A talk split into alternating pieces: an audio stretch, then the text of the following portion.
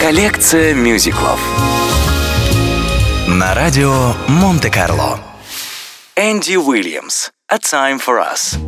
Любовная тема из «Ромео и Джульетты», также известная как «A Time for Us», впервые появилась в виде инструментальной композиции для киноэкранизации знаменитого произведения Уильяма Шекспира.